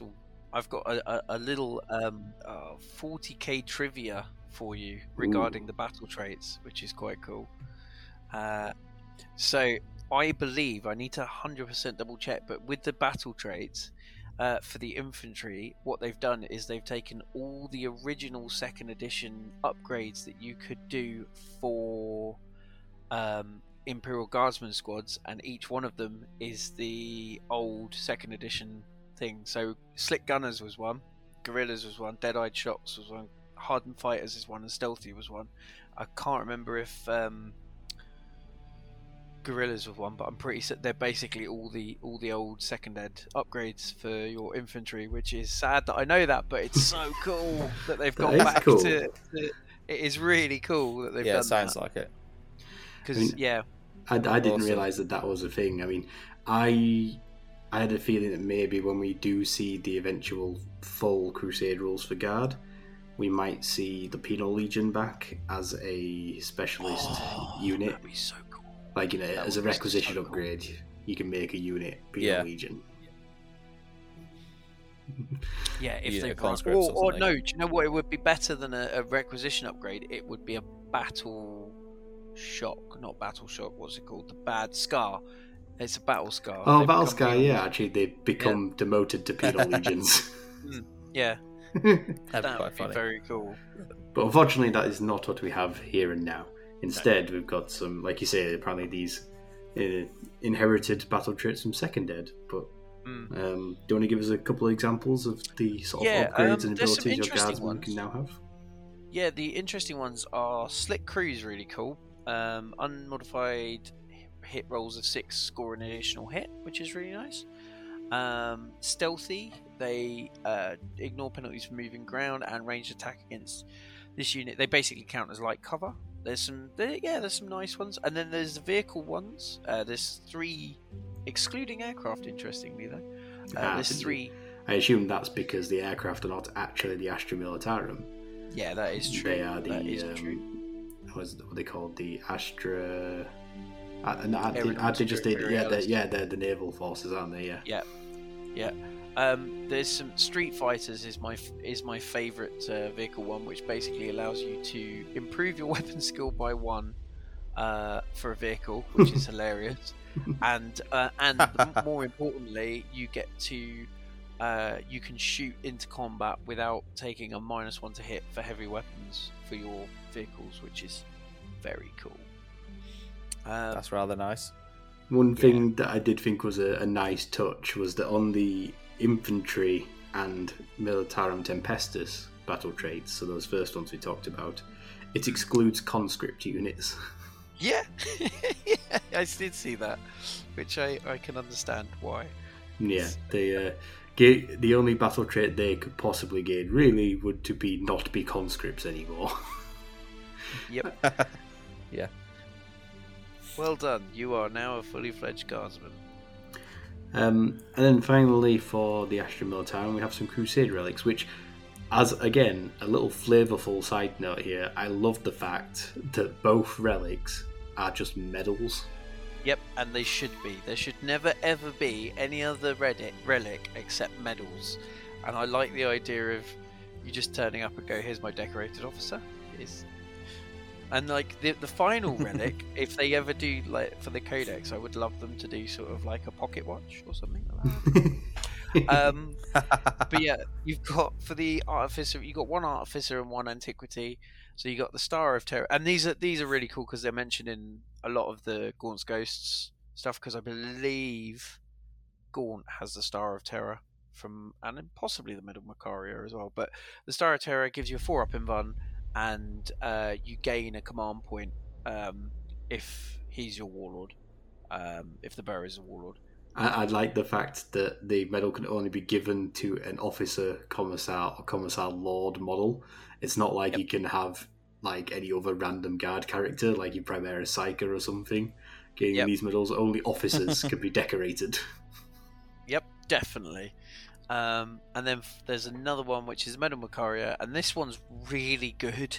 This one is very good. It, um, an officer with this with a senior officer ability uh, only, which means you can't give it to a platoon commander, so it has to be It's company commander rank. only, basically. yeah, company it? command only. Um, once per shooting, uh, once per shooting phase, the bearer can issue two orders to the same unit. That is so good. that is so good, and completely makes one of the guardsman relics redundant. But there you go. Um, Well, we, yeah, we had this debate last time with the whole great chopper making you know any other chopper redundant. Like some of these high level relics do make the baseline stuff um, pale in comparison once you get there. But the point is, this is an antiquity relic, so you know you've oh yeah. taken a while to get there. But yeah, It, Um, it's it's really cool because the ability to go right first rank fire, second rank fire, and reroll to hit Yes, I, I mean I know that since the inductions of orders, as it were, there's been only very few instances where you can issue multiple orders to the same unit. Yeah. Like th- there's plenty of abilities to issue additional orders across units, like across only- several. yeah, but doubling up on those rules for a single unit, uh, especially in the case of things like heavy weapon teams, is uh, particularly tasty. Yeah, it's very nice. I, I, I, I, I would like to see that in main mainstream 40k would be quite nice, but uh, yeah, that's very cool. And that's that's it for guard. That is it. It's very small, but uh, But uh, the thing is now, like, Very if cool. you is if you play in Astra Militarum and you're you obviously you've got access to these Crusade relics now, but in addition to that, you could be playing with your amidst the ashes, um, like campaign missions, uh, Crusade missions even, and you could be following the um, awakened machine spirits or corrupted minds upgrade Hmm. trees. You know, you can be playing your resource game with that now.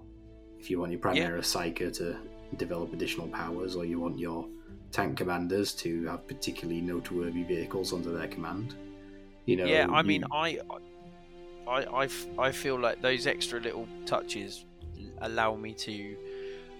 They just give my crusade a bit more character. That was all that was missing with the guard. Is just the lack of character for, for them. And now I've got a little bit of character with it. It's it's much more. I want to play with them in crusade more. Um, because they, they can get medals. I like the idea of just decorating my officers with medals. Well done. Here's, here's a medal. Have a medal. Yeah, exactly. So, like to my point earlier, is it's a little thing, but it's a great little thing. You know, um, I'd say that you know this is realistically an essential purchase if you're going to play guard on Crusade. You know, I, Same I is would true for Nids. Um, so yeah, speaking of which, for the uh, the space bugs themselves, they've got two new agendas also. The first of which I do think is uh, Go on then.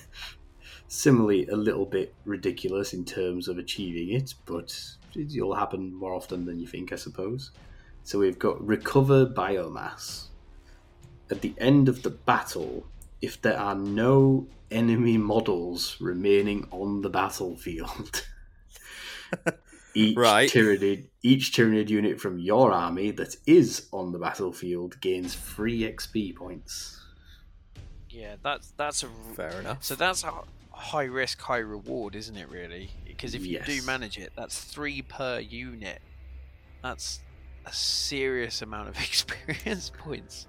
But you have to table the opponent to get anything, Yep. otherwise you get nothing. Again, I, I, that harks back Yeah. to a second edition mission where you they they had their own missions where they one of the missions they had was they had to wipe out you, you have to wipe out your opponent to win. So that's quite a nice little throwback. Um, and then we've got an agenda which is in the style of um, sort of like match play secondaries we've seen before, which reward you with XP rather than victory points. So this is the Tyrannoform Prey World, and essentially it's kind of like is it the old teleport homers where you had to deploy a thing in your deployment zone, no man's land, and the enemy deployment zone. Right. um, because in this case they're seeding the prey world with the like bio funnels like you know they're setting up digestion pools so your uh, infantry units can perform an action that lets them set up a marker. They get a tally for those markers and they can be in those three areas i've described. And then each unit gains a number of experience points equal to double its tally if at the end of the battle there are three implanted terraform seed objective markers on the battlefield. One within your deployment zone, one within your opponent's deployment zone, and one more than six inches from either player's deployment zone. And you gain one additional requisition point, which is quite tasty for an agenda Tasty. reward. Yeah. Uh, One of those sort of like complicated all or nothing ones where. No, sorry, not all or nothing. You get XP if you achieve one or two markers, and you get additional XP and requisition if you achieve all three. Okay. Um, so yeah, it's the the kind of quite big payouts both those agendas, but they're also not the simplest things in the world to achieve. Not just issue orders as a guard Yeah. commander. Yeah. Um, they've actually got three new requisitions. Uh, all of these, I think, are really cool. Um, so one of them, first of all, is the synaptic link. So this is basically in line with things like custom jobs and um, chief of portfolio upgrades Right. and stuff like that that we've seen before, where the synaptic link mechanic Get now available to. Tyranids. Yeah. in Crusade, you can't have it off the bat. You need to get a requisition point and spend it on a battle hardened or higher synapse creature, and it gains its associated upgrade permanently. Um, so that's just tying the new Synaptic Okay. Link system into Crusade.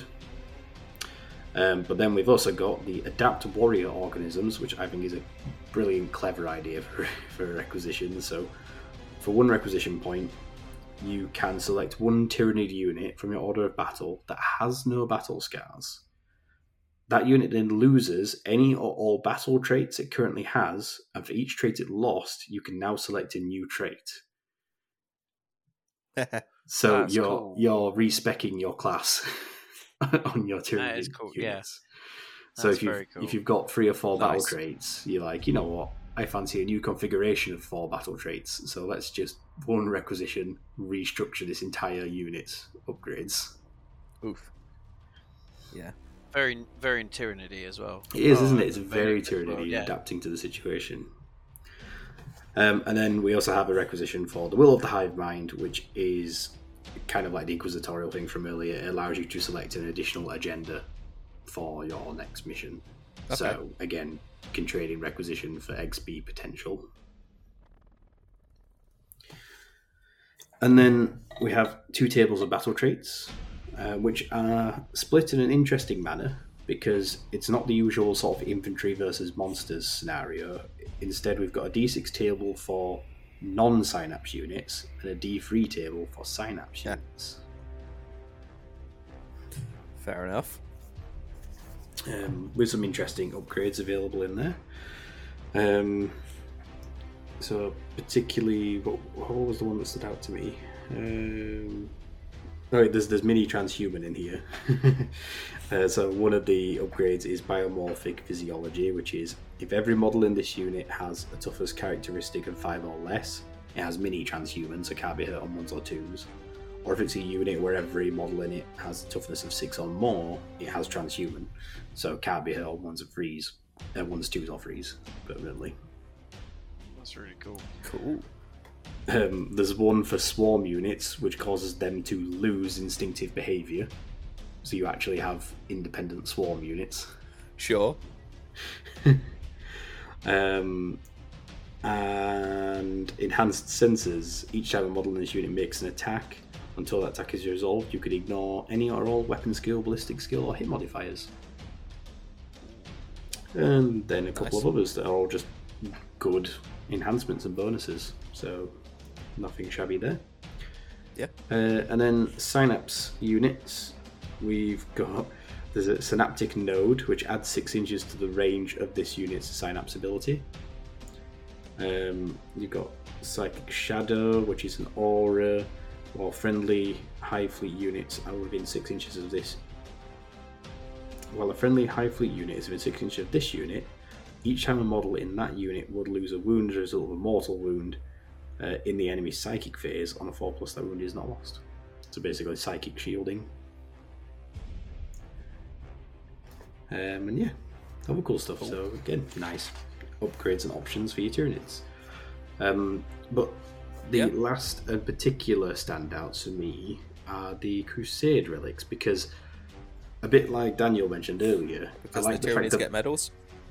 no, they don't get medals, but what they do get is unique biomorph upgrades. Now, as Daniel mentioned earlier, with how all the battle traits for the guard were throwbacks to second ed, both these relic upgrades are throwbacks to unique bioforms from the previous Tyranid codexes, i.e., special characters.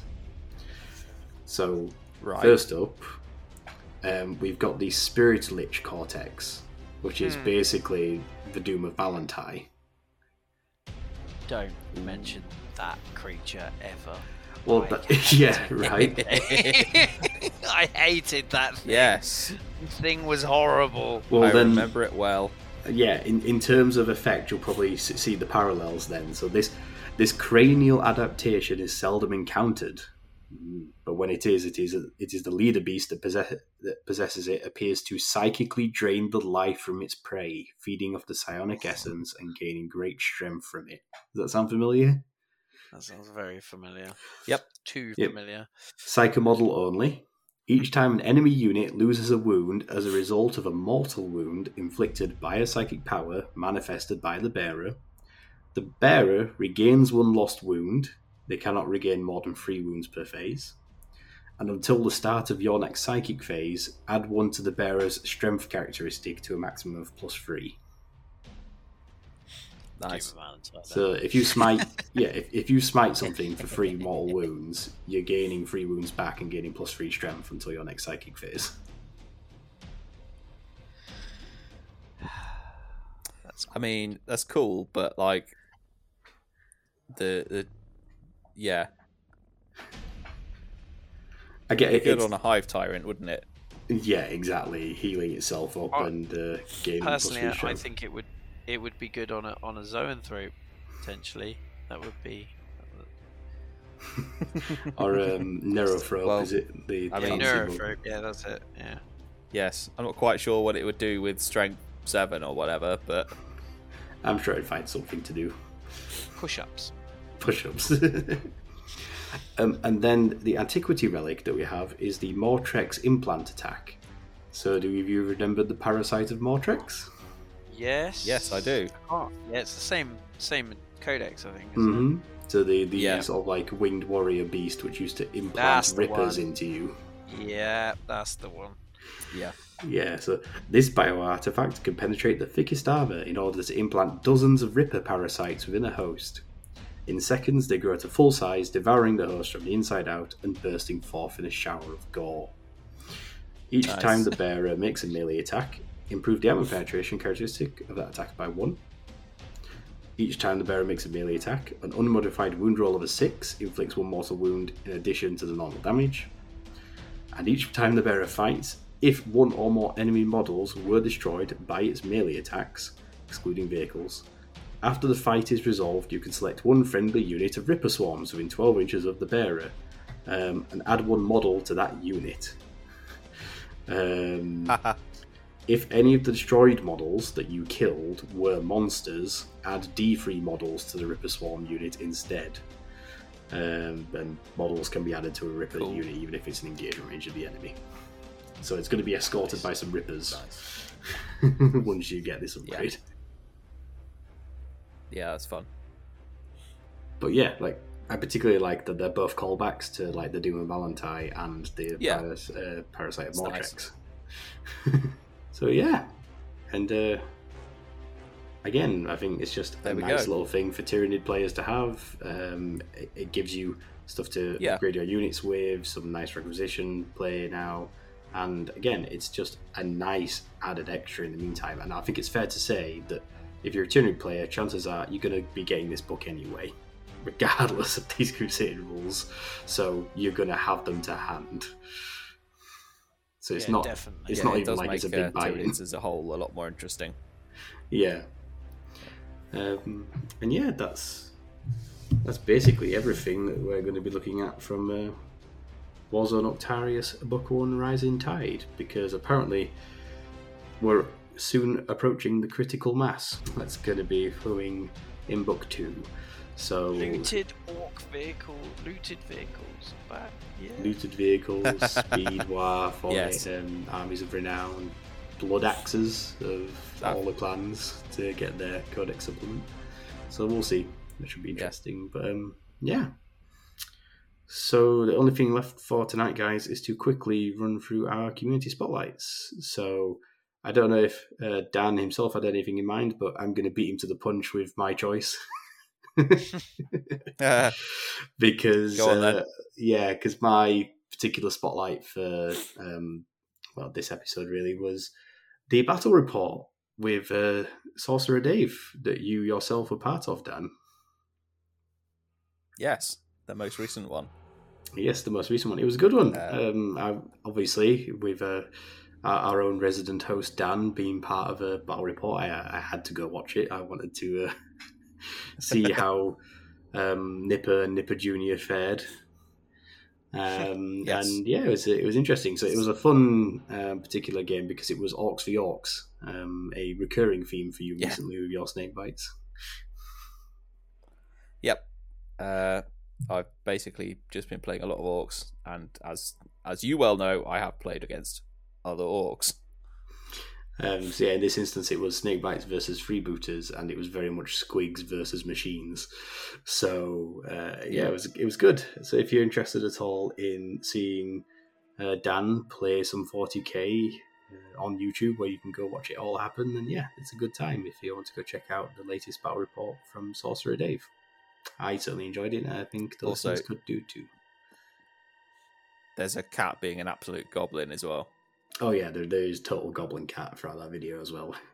It's hilarious. yeah. Do you know what? I'll. Uh, I guess I'll add on to that and talk about Sorcerer Dave some more because he has done another video battle report with himself, um, as he as he likes to do, uh, which is quite interesting. Which um, certain certain people of our of our community I think would be interested in because it was a third edition 40k battle report. Oh yeah, I saw it, like his thumbnail for that. I didn't get a chance to watch it, but I thought it interesting that he's Yeah, uh, so so re-examining it, it. it's very interesting just from a sort of historical perspective to go back and see what it was like and obviously it's very different from Don't ninth say edition. it like that. See- See what it was like, you young whippersnapper, you with your. How dare you? See what it was like. Third- like I played a my lot of day- third edition. Was I I played a lot of third edition, but it was a long time ago. that was. not that long ago. It's only about 20 years ago. Um, yeah, exactly. yeah, I yeah, it's um so he, it's basically a, a classic Space Marines against orcs. Uh, and using all the like half of the codex because the other half hadn't been released then. Uh and it is it's straight up the um I don't know if you remember the third edition that in the back of the book there were all the the army lists at the most basic format Yeah. before they had codexes so it's Index using that again. yeah, exactly. So it's the most basic kind of way to play 40k, really, the old style third edition. Um, so it, it's it's yeah, very interesting for posterity. Yeah, so that's uh, another one for the listeners to go check out. And uh, and then finally, Daniel, I don't know if you've got anything. yeah, I d you may have already mentioned this in in previous one, but I, I, I was scrolling through the old Book of Face, and I, I noticed these these interesting terrain project by Douglas uh, Misson. I think that's yeah, they're sort of they're called penitent pillars. And they're Ah, just yes. bonkers, and I really like them. they're a bit nuts. They're big columns with people strapped to them, and they're being. I don't know what they're being, but they're, they're just they're cool. They would make some really good um, four pillars objective markers. They would they would be very Because cool for pillars. that because they're pillars mainly, mainly because Oh, I did like those. Um, Yeah, they're, they're essentially sort of like you know, sinners beware. He's taken the pilots from the penitent engines that you get and mounted them on them, so they you know they're all um, sinners strapped up with tubes and piping and electronics and all sorts. So uh, yeah, they are very much been made an example of by imperial law. Yep, sinner pillars. Yeah, That's yeah. clearly they did not have enough purity points. No. No. They're very sad and upset. What they've done is obviously they're there because they've been knocking down other people's sandcastles. well, who knows? If, if anyone knocks over their pillar, there's a 50 50 chance they'll fall off. Yeah, exactly. so there you go. And on that note, yeah, um, I think that's probably a good place to call it tonight. So yeah, it's uh, it's been an interesting first foray into Octarius. Um, rest assured, we will be looking at mission pack containment in the next episode. There will, in the near future, be a 40k fun facts Octarius edition.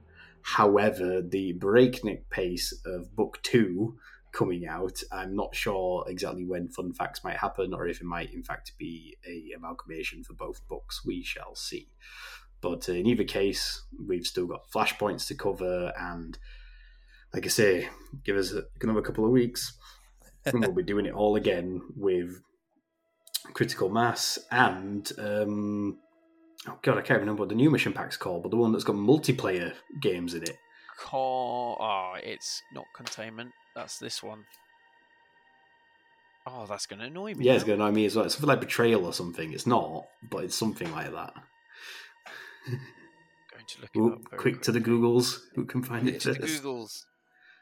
Hang on. Do, do, do, do, do, do, do, do, do, do, do, do, do, do, do. Intro music, keep me busy. Do, do, do, do, do, do. Catastrophe. Something like that, isn't it? We're good at this. You're a ma- Yeah, keep yourselves entertained, guys. Catastrophe. It's called Catastrophe. That's it. Cool catastrophe. Yeah. So yeah, um, and then as well the new mission pack Catastrophe, which is actually going to be including multiplayer games of 40k, which I mean, I'm genuinely excited to sort of see what they've got in there because I'm pretty sure, whilst they have in editions past provided some multiplayer missions, they've never had more than like two or Yeah. three examples of them. And if this is going to be a pretty standard Crusade mission pack that includes around 20 plus such missions, I cannot imagine what a multiplayer onslaught game is going to look like. I, I reckon it's just going to be a section of the mission pack that just says, please refer to the apocalypse rules. but um, we will see. So yeah, like I'm excited about that, but it's gonna be busy here on the podcast between now and then. so we'll have to see Yeah. how quickly we get through it all. It'll be fine. It'll be fine. well, get editing then, Tony. Uh, Yeah. Please. I've only just finished editing stuff today, and now I'm gonna have to do more tomorrow as well. Yep. But I Up cannot complain because I enjoy all of it and I enjoy the finished product, and hopefully you guys have done too. So, until next time, guys, this has been the Narrative Wargamer podcast, helping you to discover more ways to play 40k.